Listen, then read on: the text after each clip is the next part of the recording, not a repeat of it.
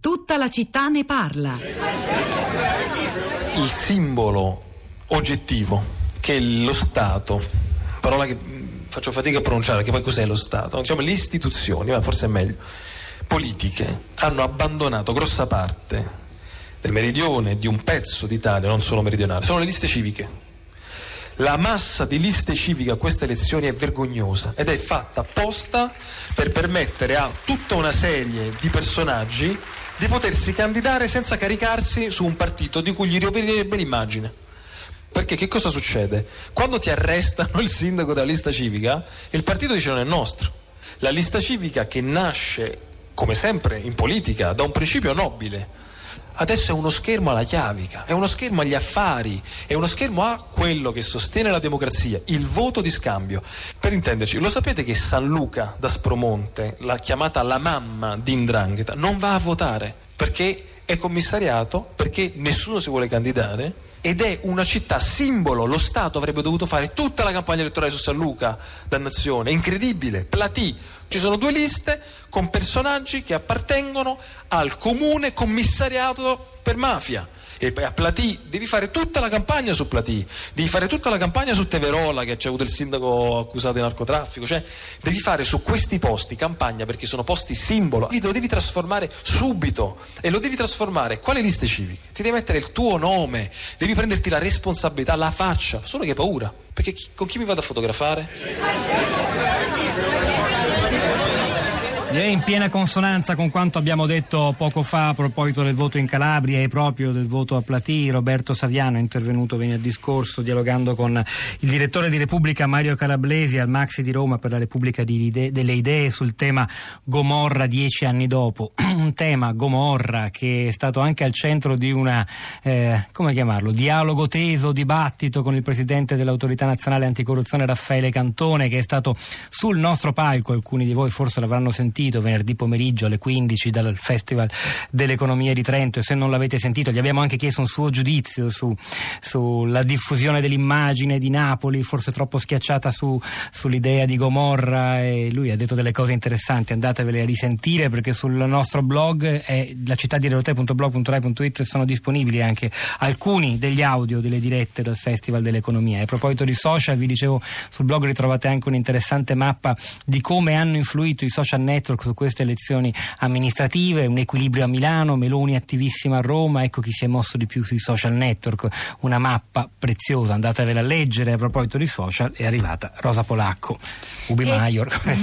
Beh, addirittura. Eh, buongiorno Pietro, eh, a proposito di social è stata una lunga notte perché molti abbiamo passato la notte a seguire i risultati non solo davanti alla televisione dove era mh, grande l'offerta di maratone hashtag coniati apposta per seguire la maratona elettorale su questo su un altro canale e sul, su internet con davanti i dati del Viminale e naturalmente sui social. Questo è stato un dato interessante. Dicevi citavi l'articolo su come i candidati hanno usato i social network vedremo nei prossimi giorni, ci spiegheranno gli esperti quanto ehm, la, la, la, la, presenza, la partecipazione e l'uso dei social network eh, avranno influenzato, eh, condizionato, insomma orientato questo voto, anche se a una prima, una prima osservazione eh, è anche facile notare, proprio basandosi su quell'articolo che leggevi tu, che eh, chi ha più usato i social network corrisponde a un elettorato presente sugli stessi social network, chi l'ha usato di meno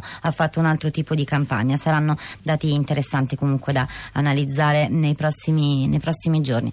Un giro un po' geografico, proviamo a farlo eh, con i commenti di questa mattina su, su, Facebook per esempio. Lo facciamo partendo da Cagliari che è una città eh, interessante da, da, da, discutere questa mattina. Allora Gianluigi scrive eh, Cagliari ha bisogno di crescere e diventare una città internazionale senza privarsi della sua unicità e personalità personalità. Questo può farlo la politica, ma soprattutto la consapevolezza delle persone che la abitano e che la vivono. Essere cittadini significa discutere delle idee della politica, suggerirle e criticarle. Essere politici significa ascoltare e poi decidere secondo un'idea di sviluppo intelligente e di prospettiva per il bene di tutti. Un buon sindaco non è un allenatore, arbitro o addirittura tifoso, è più un velista che naviga secondo una rotta ma con un occhio al tempo, al mare, alle altre imbarcazioni e soprattutto alla barca e alla bellezza della traversata. Se dovessimo usare la, metà, la metafora di Gianluigi, se non altro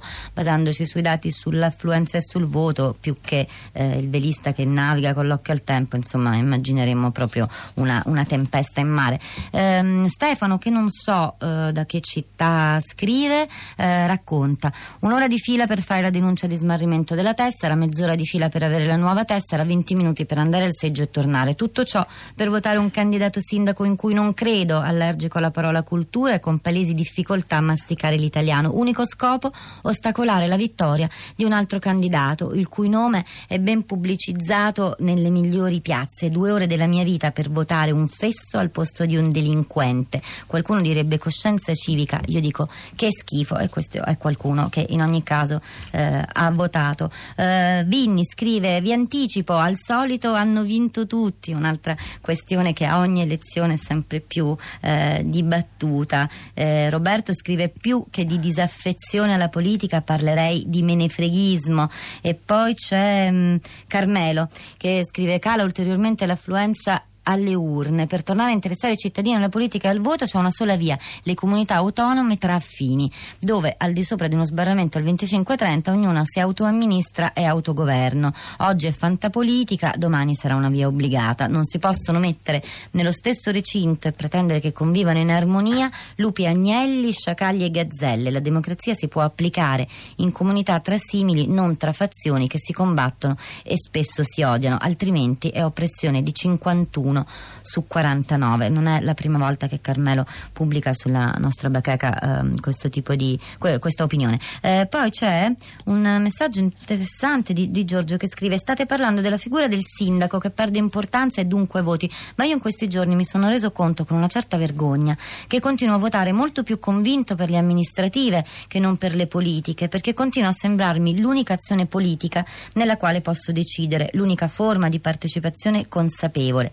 Il sindaco i consiglieri sono quelli che puoi seguire da vicino, di cui puoi facilmente controllare l'operato ed è quello che può influire sulla tua vita di tutti i giorni, dai trasporti ai servizi, dall'offerta culturale al decoro, dalla spazzatura alla sicurezza. È per questo che vedere la fiducia che crolla intorno a questo tipo di voto mi spaventa e mi sconsola più dei risultati e nello stesso tempo vivo la contraddizione di sforzarmi a considerare che quello che avviene nel mio giardino, la mia città, è molto meno importante importante di quello che avviene a livello nazionale, per non dire di quello che avviene a livello europeo. Però insomma c'è ancora qualcuno che crede nella figura del, del sindaco e quindi in, direi in disaccordo con il come chiamarlo, eh. disincanto emerso in apertura di questa trasmissione da Solo un, Giorgio mi pare eh, dal, dal tre volte sindaco Massimo Cacciari. E vabbè però insomma è un punto di vista molto prezioso e interessante. Ci sono due ascoltatrici collegate per ora. La prima è Silvana. Buongiorno e benvenuta Silvana